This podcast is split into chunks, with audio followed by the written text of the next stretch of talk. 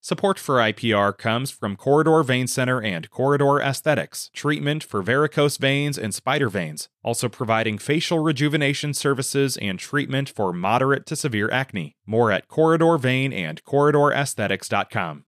It's River to River from IPR News. I'm Ben Kieffer. Well, we're all getting older. Are you anxious about it? Well, later this hour, we'll explore new research from Iowa State University showing that having a positive attitude about physical activity is related to lower anxiety about aging. But first, from time to time, we like to check in with the presidents of Iowa's colleges and universities. And today, uh, we're delighted to have with us live Iowa State University President Wendy Wintersteen. Welcome to our program. Thank you. It's a pleasure to be here, Ben. President Wintersteen is the first female to serve in that office at ISU. She's uh, been in that office since 2017. And listeners, join us with your questions for President Wintersteen. Uh, she'll be with us the next uh, half hour. 1 780 9100. 1 780 9100. Or email us river to river at iowapublicradio.org. President Wintersteen, last Thursday, the Iowa State University College Democrats formally disaffiliated with the Iowa Democratic Party. Uh, came after party officials called for the resignation of three university Democrats uh, who signed a letter at Iowa in part stating, We shamelessly and fully support Palestine. According to the news release from the Iowa State University College Democrats, the decision was made to maintain autonomy and because of the party's treatment of the University of Iowa Democrats. I wonder, um, with with the college Democrats there at ISU, are they affiliated with the Democratic Party? What are the rules? Can they disaffiliate themselves from the Iowa Democratic Party? Well, Ben, at Iowa State, we we support free speech as stated in the First Amendment, uh, and in this particular case, the Iowa State University College Democrats have expressed themselves and supported the University of Iowa University Democrats by disaffiliating themselves from the state Democratic Party. And they have the capacity to do that. Uh, I think this is an issue that needs to be resolved by these three organizations. Hmm. What uh, other specific concerns do you have about pro Palestinian protests or statements in support uh, at uh, Regents universities when passions run very high about the Middle East war? At Iowa State University, we've taken the approach that we need to care about our students. We have students from more than 114 countries. So we decided to work with the students from the affected uh, region to reach out to them and be sure they understood the resources that we had to offer them to support them. Uh, if they were having trouble coping with the current situation, what what did they need? Uh, what resources could we make available to them? We thought it was really critically important that we supported them, and that's the approach that we've taken at Iowa State University. Mm-hmm. Are you concerned at all about how the Republican-controlled legislature will view these protests? when I think about Iowa State University, we haven't really seen protests. Now, we've had a gathering of our Jewish students, a gathering of our Muslim students, but I wouldn't characterize them as protests. Mm-hmm. Let's talk about uh, DEI at Iowa State University. DEI, diversity, equity, and inclusion. Uh, this refers to organizational frameworks uh, seeking to promote fair treatment, full participation of all people, particularly groups who have been historically un- underrepresented or subject to discrimination on the basis of their identity or disability. Now, the Iowa legislature has called for the Board of Regents, the governing body of the public universities, to complete a comprehensive study of DEI programs at the public universities. It's a measure that also puts a freeze on hiring for DEI work at the universities while this study is conducted.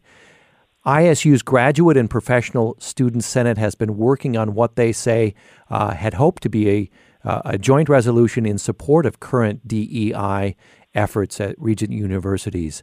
Um, and uh, how important are DEI efforts to fulfilling ISU's educational mission? since the doors at Iowa State University opened, we have welcomed everybody. Uh, uh, it's been a very important part of Iowa State University. Uh, back in 1869, the first president of our board of trustees, as they were called there then, uh, said that Iowa State would be open to every student, regardless of race, gender, or socioeconomic status, and and that's what we've lived ever since then, and that's what we'll continue to do into the future. So, so that's our commitment to our students. Uh, that's how we'll continue uh, to be as we go forward. Mm-hmm. Uh, the Student Senate anticipating a discussion of DEI. I'm not sure if it's on the agenda at the Board of Regents meeting uh, coming up in a, in a few days, November 15th and 16th. Are you anticipating action by the regents on DEI efforts at that upcoming meeting? Well, we know that we'll see a public docket released, I think, tomorrow, and that, that will answer the question of what will be on the agenda. Uh, there is, I think, an expectation that a report is due uh, to the governor and to the legislature by by December 1st, if I'm recalling uh, that correctly. And so you might expect then, given that deadline, that it would be on the docket for the November Board of Regents meeting. Mm-hmm. What action are you anticipating in this regard? You know, I don't think I could answer that question. I, I need to see the uh, report and uh, the recommendations that will be uh, presented and discussed at the board meeting. Mm-hmm.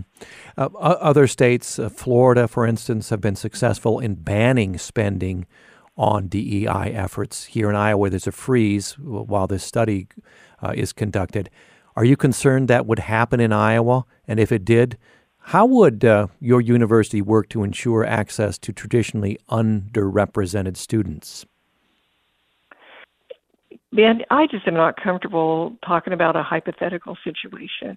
Uh, given the deadline that's coming up for the Board of Regents to respond uh, uh, to, to having the report due to the governor and the legislature, I think we need to wait and see, uh, wait and see what what the recommendations are going to be, and and and and then have a conver- you know, then everyone can have a conversation. Mm-hmm. Um, well, on the topic of what's happening in Florida, um, and we've seen that policies that originate in Florida often migrate north uh, to our state house. Uh, Governor DeSantis signed a bill bans that bans teaching uh, that system, systemic racism, sexism, oppression, and privilege are inherent in government systems, at least in general education courses. Are you concerned at all about efforts to rein in teaching about discrimination? As a part of overall college education? You know, one thing that I am very committed to is our students. As I said a moment ago, we're going to welcome everyone to Iowa State University, and we're going to have a curriculum that is going to cover the necessary topics that you'd expect to see at an institution of higher education. And so uh, I think that we will address uh, any of the issues that need to be addressed in the courses in the majors that we cover at Iowa State University. So we are going to be sure that our students are culturally competent so that they can enter the workforce prepared uh, to do the job that we've trained them for. Uh, so we have a set of broad topics that are covered in the many, many different uh, majors that students study here at Iowa State. Mm-hmm. Um, what are you hearing in this area from your faculty? How much concern is there? The faculty, of course, feel strongly about how they want to support all of our students and have a welcoming and inclusive environment at Iowa State University. And we've encouraged them uh, to do as we have done, and that is wait and see what the report is going to be that's coming out. So uh, that's what what my response would be. Ben, let we're close to the time when the report is due. So so let's see what the report is and how we're all going to move forward here. Mm-hmm. My guest uh, live this first portion of the program, President Wendy Wintersteen of Iowa State University.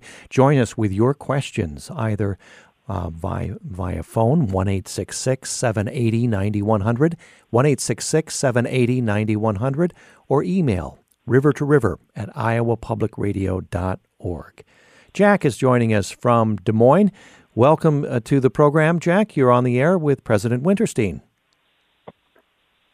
Good morning, Madam President. I want to thank you for your excellent stewardship at Iowa State. I think you have been an outstanding leader. I do have concerns, however, about the area between the football facility and C.Y. Stephens and Hilton Coliseum being developed as it is for commercial and uh, housing purposes. And apparently, uh, Athletic Director Pollard uh, believes that uh, this can be a uh, self financing uh, effort, not only for its own purposes, but will also end up uh, supporting improvements at CY Stephens and the arts in general at Iowa State. I question this, and what it appears to me is that. Quick, quickly, Jack, we're coming up on a break, please. Quickly, please, with your question. Thank Uh, I, I need to hear more about how CY Stephens, one of the jewels of the Midwest, is going to be supported uh, and improved in the near term. Jack in Des Moines, thank you very much. About a minute before our break, President Wintersteen. Certainly, Jack. Thank you for your comment and for your question as well. Uh, so, so CY Stephens, the Arts, the Scheman facility are all part of the plans for the Town development. And in fact, there is a, a revenue stream once the Town development is completed that would flow to support uh, those facilities. And while it will take time to generate those funds, that is in fact where the profit that will be generated will go to support but in the interim, I will tell you that actions have already been taken to support CY Stephens.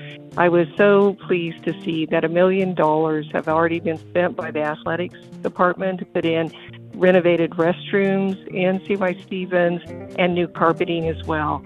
So we're already seeing improvements being made to, as you said, that jewel of a wonderful performance facility. We'll be Thank back. Thank you so much for the question, Jack. Thank you, Jack. President Wintersteen will be back after a short break. It's River to River from IPR News. Support for IPR comes from Corridor Vein Center and Corridor Aesthetics, treatment for varicose veins and spider veins, also providing facial rejuvenation services and treatment for moderate to severe acne. More at Corridor Vein and CorridorAesthetics.com. Support for IPR comes from the Healing Room at Upstream Functional Medicine, offering medical spa services that support the body's natural ability to detoxify from environmental challenges. Learn more about the Healing Room at upstreamfm.com. Thank you for joining us midstream on this edition of River to River from IPR News. I'm Ben Kieffer. Um, the next um, 15, 20 minutes, we have President Wintersteen of Iowa State University uh, with us, uh, answering your questions. 1 780 9100, 1 780 9100, or email us river to river at iowapublicradio.org.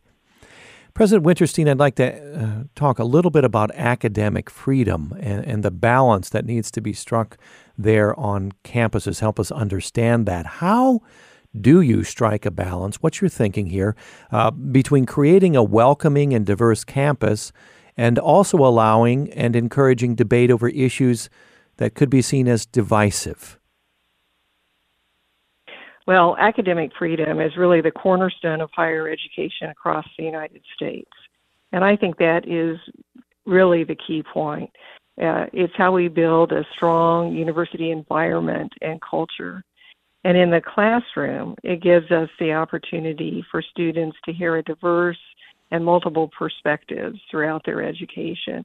And in fact, at Iowa State University, we actually have a syllabus statement that is all about academic freedom and free expression. And it's in every syllabus statement for every course at Iowa State University. And it, it states that we uphold the First Amendment, but also the principle of academic freedom to foster a learning environment where open inquiry and vigorous debate and diversity of ideas are encouraged. And so we asked every student to read that statement and understand that, uh, regardless of what course uh, they're taking at Iowa State. And so that's the foundation. That's how they go. And of course, we expect faculty to be sure that the topics being discussed in the classroom are germane to what the uh, the, the topic is for that. What is the what is the uh, topic of that class? Mm-hmm. Is there an, a recent example you can call to mind where um, academic freedom, because it can be a very gray area, striking that balance, where you've had to think about um, what is what is right, the right course of action here? Uh, you know, we've had some examples in the past where uh, a faculty um, member um, might have uh, brought in a topic that was not germane uh, to the course that they were teaching. Uh, but but I have a hard time thinking of one right now to, to bring up. Mm-hmm. Um, this past summer, um, in a historic decision, the U.S. Supreme Court effectively ended race conscious admission programs at colleges and university, uh, universities across the country. And this ends the abilities of colleges and universities to consider race as one of many factors in deciding uh, which of your qualified applicants are to be admitted. What has this meant for ISU? Well, because we have the Regents admission index uh, for students at Iowa State University, it has really had very limited impact at Iowa State. I would say virtually no impact at Iowa State. So we've never considered race for undergraduate admission. Mm-hmm. How does, uh, with with the goal of having a diverse student body, how does a, a diverse student body benefit uh, students, also white students in the majority at ISU? Well, we've always been, again, proud at Iowa State University that we've welcomed everybody. Uh, back to some of my earlier comments, uh, that we welcome everyone, students from all across the United States, students from rural areas, students from inner cities, students from 114 different countries. So it is about that diversity that students grow and learn from each other. They make friends from many different communities uh, and they celebrate that diversity in so many different ways at mm. Iowa State. Tomorrow on this program, we'll be focusing on mitigating climate change the entire hour. President Wintersteen with the latest uh, uh, climate assessment uh, here in Iowa, um, and, and, a focus on really on how ramping up solar power in the state could really help. Now, last month, Iowa State University and Alliant Energy celebrated the completion of a solar farm I believe this is located about uh, south of Ames, uh, about 10 acres. Uh, the new solar farm will contribute to the university's long term sustainability goals uh, and the Alliant Energy's transition to renewable energy. And I understand, President Wintersteen, what's unique here is that this is the first of its kind agrivoltaics research uh, conducted uh, in the state of Iowa. Agrivoltaics, something we're not very familiar with, most of us anyway. This is land used for energy production and agriculture simultaneously. Uh, there is a $1.8 million grant from the U.S. Department of Energy, and ISU researchers will raise, I understand, bees and plant some vegetables, fruits, create a, a pollinator habitat there. Um, the researchers uh, begin planting the solar farm this fall, um, uh, and they will study it for years to come. Um, energy generation, the effect on horticultural crops, and beekeeping. How important is this research project? Uh, your observations here, especially considering that, uh, well, well, just your, your general observations about the, about this one of a kind research first is a wonderful project. I was out there on a cold and windy day when we cut the ribbon mm-hmm. uh, uh, to dedicate this facility. Uh, and the team of researchers at Iowa State were there, uh, along with our friends at Alliant Energy. and and it is it is a model, a model uh, uh, really for other states, other locations in Iowa to be thinking about. And the outcome of this research will guide others in what might be possible.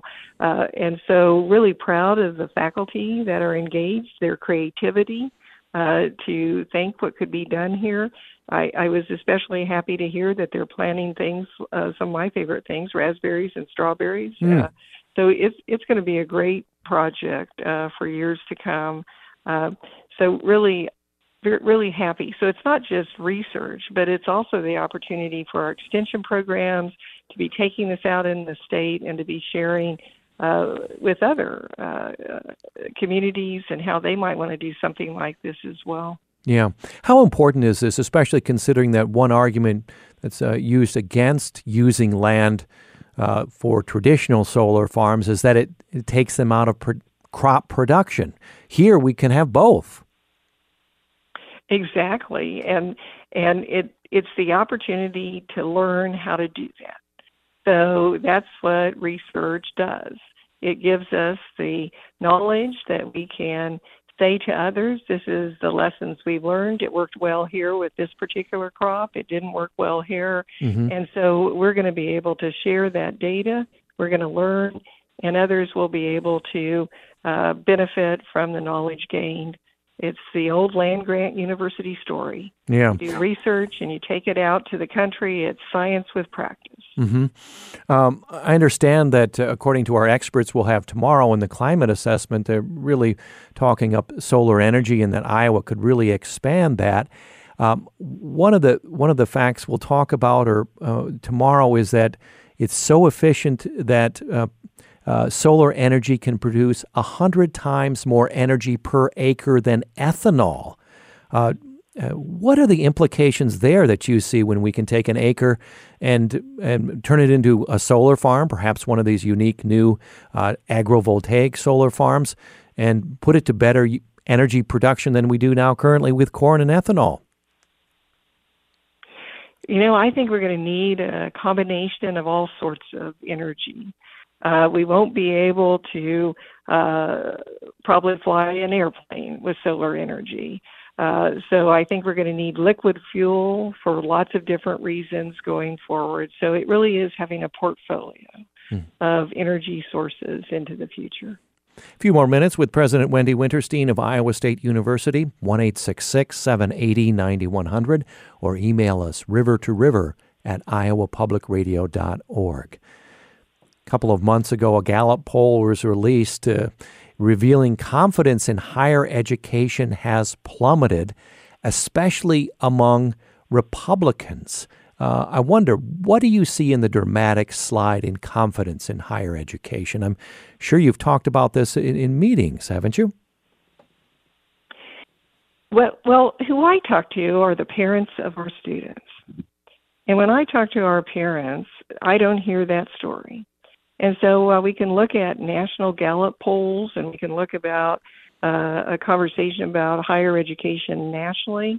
When I talk to the parents of our students, what they tell me is how much they love what we're doing here at Iowa State University. They tell me that their students are learning in the classroom, that they're engaged outside of the classroom and learning about how leadership is important and uh, in growing as an adult, learning to work with others, learning how to collaborate, and most importantly, they're getting a job when they graduate. 95.5% of our students have a job or are in graduate school, veterinary medicine, medical school within six months of graduation.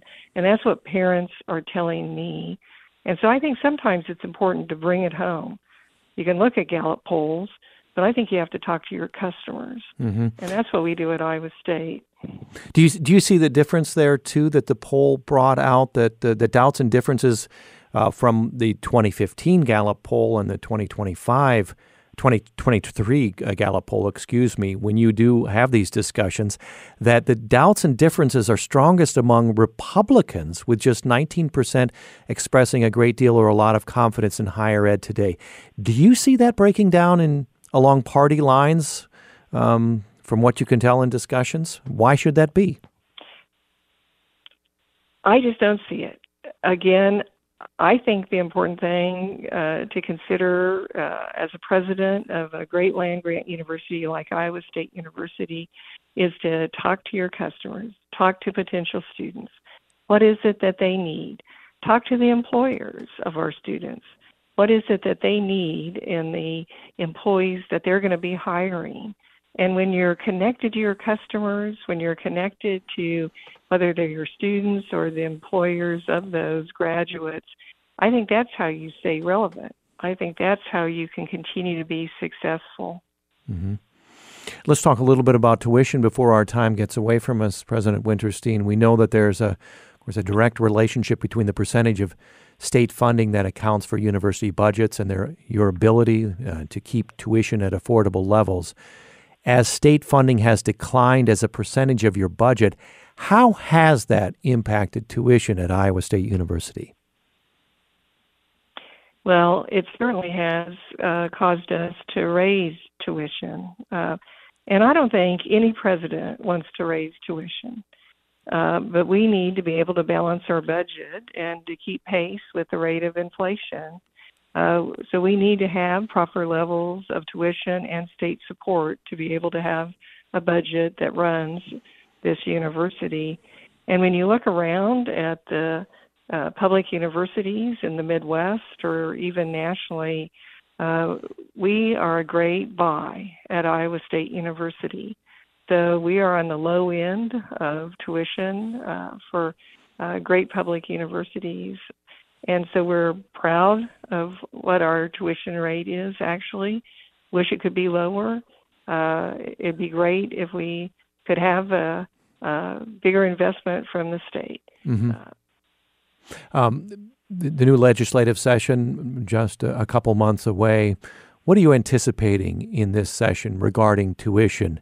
Uh, and how will you make the case for more state spending on higher education?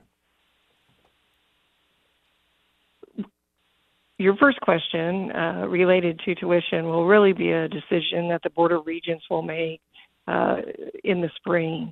Uh, and I and I really don't know how that discussion will go at this time. But we'll go into the legislative session uh, requesting for Iowa State uh, University uh, two requests: four and a half million dollars to increase our general operating appropriation. It's really quite critical. Uh, it will help us with uh, additional competitive student financial aid. It will help us to provide competitive compensation to retain our world class faculty and staff. It's important uh, we're competing for the best talent on a national uh, level, and and of course to address our growing financial challenges uh, that are due to inflation that we're all all experiencing.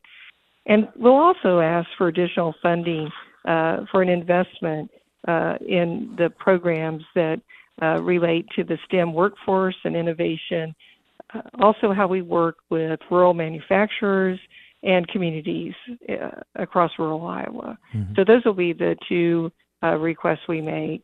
So we'll be asking for the four and a half million for general appropriations and another ten million dollars of investment in STEM workforce and innovation. In your discussions with GOP lawmakers in the state, are they open to those uh, requests? Um, uh, they see those in a positive way? we have good conversations with our uh, state legislators. Uh, they're they're always willing to hear our requests, but of course, until they can get into the work of the legislature, it's hard for them to know how many resources they'll have available to allocate. Mm-hmm. President Wintersteen, I understand later today you'll be part of a ceremony at the at the Gold Star Hall, and uh, today uh, honoring three ISU students, uh, veterans who were killed while serving in World War II, in Korea, also in Vietnam. Um, I'll just name these um, inductees, uh, honorees. Uh, Army Captain Thomas Henry Delamore, an Ames graduate, served in World War II, died aboard a Japanese prisoner of war ship. Marine Captain Alfred Hiram Agan, born in Sheraton, received his bachelor's degree in engineering at ISU, served in World War II in Korea, and Army First Lieutenant James Lee Miller, born in Maquoketa, died from shrapnel wounds in Vietnam. I, I wondered, tell us a little bit more about this tradition in the final minute or two here, and and uh, uh, what you think is special about it. Ben, thank you. Thank you for saying those names. Uh, this year marks the 20th anniversary of this ceremony. It's an annual opportunity for reflection and reverence for the service and sacrifice made by our fellow Iowa Staters. Uh, the Gold Star Hall stands as a living memorial to nearly 600 Iowa Staters who died serving in World War I, World War II, Korea, Vietnam, Somalia, and the global war on terrorism. And we are all deeply indebted to those who answered the call. So, Ben, thank you so much. That was a lovely way uh, uh, to end our conversation, I think. President Wintersteen, we wish you well at that ceremony this afternoon at the Gold Star Hall. And thank you for making time for Iowa Public Radio listeners today. Ben, thank you. ISU President Wendy Wintersteen. When we come back, we'll talk about aging anxiety. Is there such a thing? Of course there is. Uh, do you have anxiety, anxiety about getting older? How do you reduce that anxiety? We'll tell you how with some new ISU research in just a moment. It's River to River from Iowa, Public Radio News.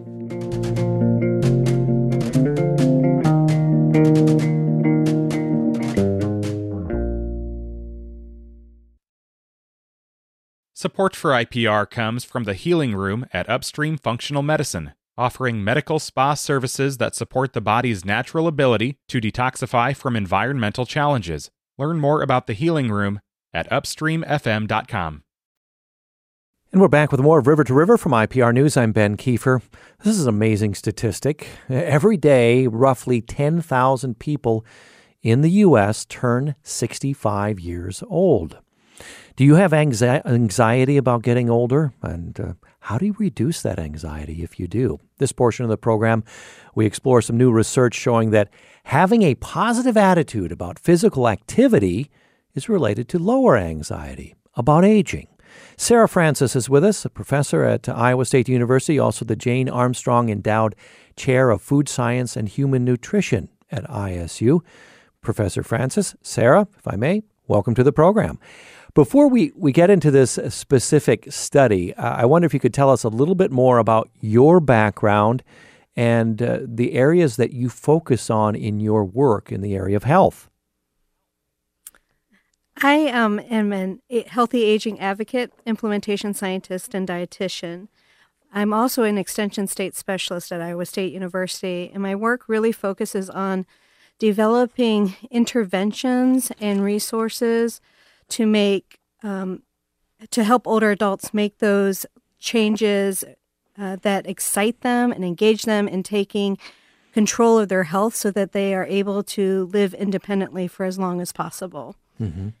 And so a lot of my work focuses on assessing what their needs are and how they want to uh, learn about uh, those interve- learn about those strategies that can help them maintain their health. In 2010, you joined the U.S. Department of Agriculture in a multi state project. As I understand it, brought together experts in, in physical activity, clinical nutrition, community health programming to support healthy aging.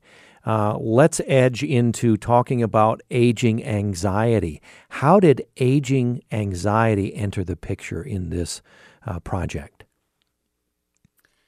Well, we were looking at what influences an older adults' um, nutrition choices and their physical activity choices. And what we are finding is when you look at the whole person, right? It's not just going to the store and picking healthy foods or just moving more. There's a lot that um, that affects our lives from the environment in which we're living, the stresses that we're experiencing on a day-to-day basis, and one of those stresses is anxiety about aging or aging anxiety. And so when we are looking at assessing the needs of the physical activity needs of um, adults 40 and older in our six state and Washington, six states in Washington D.C. areas, we realized that we needed to also assess their um, how they are feeling about aging because that could adversely affect um, the outcomes that we are assessing. Mm-hmm. So, so break it down a little bit, if you could, Sarah. The fears, the concerns that feed into aging anxiety. What is it made of?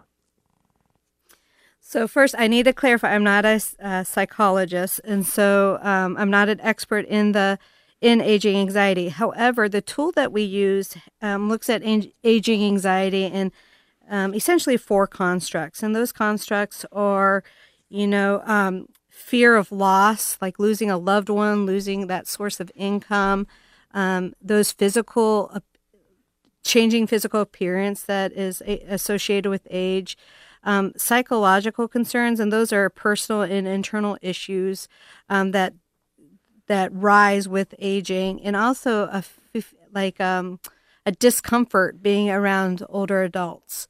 Um, even if you yourself is an older adult, I often say that in one of my studies, somebody's like, well, that's for the older people. That's not for me. And this mm-hmm. individual is in her 80s. And so there's that negative perception of, I don't want to, you know, associate with other older adults because that may make me feel um, not as active, not as healthy, not as vibrant as mm-hmm. I want to be. So you're saying the 80 year old who doesn't see him or herself as an 80 year old and doesn't want to associate with other older people, um, that's that's not a good thing. That's right. That is not a good thing. Socialization is a key component to healthy aging, and that socialization is for people across the lifespan. And so the the research is very strong in that um, the those who are aging and who who are able to join social groups of peers have better health outcomes than those who are unable to um, fulfill that socialization need. Mm-hmm. Talk about the, the survey in connection with this project. I want more than one survey, perhaps, right? Oh, multiple surveys. And so um, this was an online uh, assessment. And so we selected uh, validated and reliable tools uh, to comprise this um, 142 question uh, evaluation that we sent out. And the key to the reason why I'm stressing that it was validated and, and reliable is we wanted to make sure that the questions we were asking were actually get getting at the information that we wanted to get at, mm-hmm. and that's what we mean when we say validated. And so we were looking at their physical activity attitudes, um, their intention to be physically active, what they were currently doing uh, to meet those physical activity um, goals and objectives. Uh, we are also looking at their social demographic, different factors um, about that could potentially influence their physical activity rates. And part of that was that aging anxiety piece. Mm-hmm. And there was a very specific result here that um, pointed out African Americans. Um, what did you mm-hmm. reveal about this set? So, in our original study sample, we had um, 1,250 responses. And so, when we were looking at that large data set, what we found is that um, African, those who were identifying as African American, uh, actually reported a higher interest in um, attending health related programs. And so the team of researchers, we we were looking at that and we're like, well, why is that? Like, what is it specifically that may in um, engage um, African Americans in, in taking part in these research based um, interventions. And so our partners at um, the University of District of Columbia took the lead on this study, and we pulled out the, the we had 178 respondents who identified as African American. And so we ran data on those 178 responses to see, um, to explore how uh, their fears and concern about getting older were linked to their physical activity habits and attitudes. And we looked at the different aspect of these um, age related worries, such as how they feel about aging and how active they are. Mm-hmm. And, and what is the takeaway from the, the survey there? Well, we discovered that people's attitudes towards physical activity were more influenced by their understanding of its pros and cons rather than simply whether they enjoyed it. Um, in other words, whether they thought the exercise was good or bad for them played a bigger role uh, in their attitude. And so, what we also found is that when people enjoyed physical activity more, they were about one and one point one times um, less likely to have anxiety about aging. And so, what that means is that having a positive attitude towards physical activity was actually linked to helping reduce their worries about getting older. And we also found that those who did more strengthening exercises like weightlifting or resistance training um, were 1.2 uh, times less likely to worry about how their body looks as they get older. And so we are finding that staying active within this sample um, with strength training exercises made them more confident about their physical appearance uh, changes um, as they age. Mm-hmm. So, what's the message here for those of us um, 60 and above, or perhaps even younger? I think the key message is that you're never too young or old to start any lifestyle practice that promotes health and well being, and that includes physical activity. And that um, there's more benefits to it than just those physical benefits that we often think of. And so there's those physical, those mental, and those social benefits to staying active that help promote our overall well being and having a more um, favorable perception of the aging process in general. And ultimately, that um, positive perception of aging can help mitigate our aging anxiety. And that's really important because the literature is very strong in showing that those who have anxiety about aging or those who um, uh, are experiencing uh, feelings of ageism as they get older has um, adverse effects on their, their health outcomes. Mm-hmm. I'm interested in some of these questions and also perhaps questions that you have when you're in discussion with older Americans. For instance, Sarah, can you tell in a short discussion uh, where someone is on this spectrum as far as a, a healthy, positive attitude toward uh, physical activity? Unfortunately, no. So we used a Likert scale or Likert scale rather um, from like one to seven and so we were really gauging that like five, six, and seven, that those ranking as that positive at um, outlook uh, on physical activity. And so in our data analyses, we were able to trunk to divide those up into those um, like low or high, but it was really just looking at those those this is too technical, I think, but those median points, like where in the middle mm-hmm. were we seeing those scores and being able to divide it based on that. And then that's how we were interpreting the outcomes that we were measuring. Mm-hmm. And again, go into a little bit more about how these findings will be used.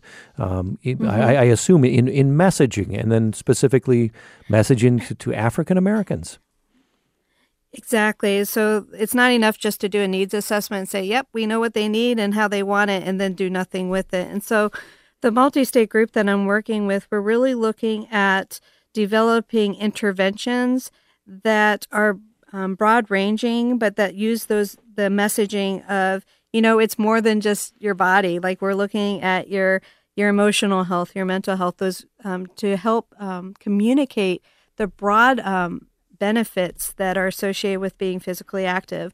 We're also looking at um, this particular study didn't look at it, but that larger one of that 1,250 responses, we found we identified those barriers to being physically active, and a big one is unsafe communities um, and unsafe not not necessarily violence but unsafe sidewalks mm. unsafe places to go um, exercise and so lo- really looking at interventions that help naturally mitigate those barriers, such as developing a virtual uh, exercise program where they can just log into their computer and, and see and follow along with a research based intervention that's shown to improve muscu- muscle strength um, that will lower their risk of age related muscle loss and that therefore will help them remain in their home for as long as um, they can because they're able to um, take care of themselves and to be able to move around um, without uh, challenges. And we're also part of this uh, study was also looking at their their food habits. And so again, um, combining those messages of, you know, it's just one small change can lead to big benefits, and re- meeting them where they are at. And I think that's the most important thing with uh, needs based work is that we are able to understand where our audience is coming from and what they need from us to help them to support them in making a healthy lifestyle change. Mm-hmm. Let's say, Sarah, there's um, people listening that are not are older uh, people listening, of course, uh, but not as physically active as they, they would like to be. How do you attack that? How do you improve that? And not just do it for a day or a week, because we're talking about creating new habits, aren't we? Exactly. And to create a new habit takes time. And I always tell um, people that I'm working with pick one behavior change that you want to focus on and forget all the rest, right? If we try to change everything at one time, we're never going to be successful. So if you're not physically active at all right now, maybe taking walking to the mailbox 3 times a day. You know, maybe that's only 10 minutes, but it's 10 minutes more than you were doing. And then once you get used to that, stepping, you know, finding a uh, finding a free um, exercise video online. Our Spend Smart, Eat Smart website um, has a lot of at home exercises uh, that are age appropriate and um, are easy for new beginner uh, exercisers to do. But it's all about finding that one change that you you're confident in being able to do and focusing on that and not trying to change everything at one time. It's not going to work. And those small successes is what will lead to you making bigger and bigger changes. And we know, of course, exercising can be a lot more fun when you have a partner or partners to do it with. Absolutely. Finding those connections, finding that neighbor or a friend who will meet you at a gym if you're wanting to go to a gym. If you just want to go for a walk, finding a neighbor who has a pet who actually needs to take them for a walk and walking right. with them. Um, that brings up another point. If you if you're wanting a pet get a dog and then you definitely have to take them out for those walks. And so um and another thing is if you have grandchildren or nieces or nephews or neighborhood kids playing i mean playing is a form of physical activity and oftentimes it's much more enjoyable than thinking about doing a set workout at a gym. Yeah. You've been studying this for many years um, uh, Sarah, what what are the trends, the general trends you've seen over the years in terms of healthy physical activity and uh, seniors in our state and our country? I think, again, my area is not specifically physical activity, but what I'm seeing is we're moving away from that thought of exercise, that structured, um, structured activity for a set amount of time, and really moving towards any activity is good for the body. And I think that's a really important message that we're trying to get out to the community because um, a lot of times older adults have limited incomes if they're thinking about exercise in this very structured manner where they have to go to a gym or a community center and, and they don't have the finances to do that. They think well i can't do it so therefore you know i'm not going to be physically active. But this new messaging of 10 minutes three times a day is, is is healthy and it gets you moving and it has health benefits is has been a really important shift in my opinion. Mm-hmm. And Sarah, um, at the end here, would you mind sharing your favorite physical activities? well, it's always been swimming and running, but most recently I've discovered boot camp, which is high intensity um, interval training. Yes, but I'll tell you what I love about that. It's not so much the workout. I, I, I'm always sore after them, but it's the socialization that I get in that. My swimming and running was always very independent. But as I'm getting older, I'm in my um, study group age range. I, I, really enjoy that socialization aspect. Okay, Professor Sarah Francis of Iowa State University, a healthy aging advocate uh, and registered dietitian and scientist. Sarah, thank you so much for joining us. Thank you. It's been a pleasure. Tomorrow on the program, I'll talk with scientists involved with a recently released assessment of Iowa's climate. Uh, we'll also explore the rise of agrivoltaics using land for energy production and agriculture at the same time. Today's program produced by Katherine Perkins and Caitlin Troutman with help from Danny Gear. I'm Ben Kieffer. Thanks for joining us.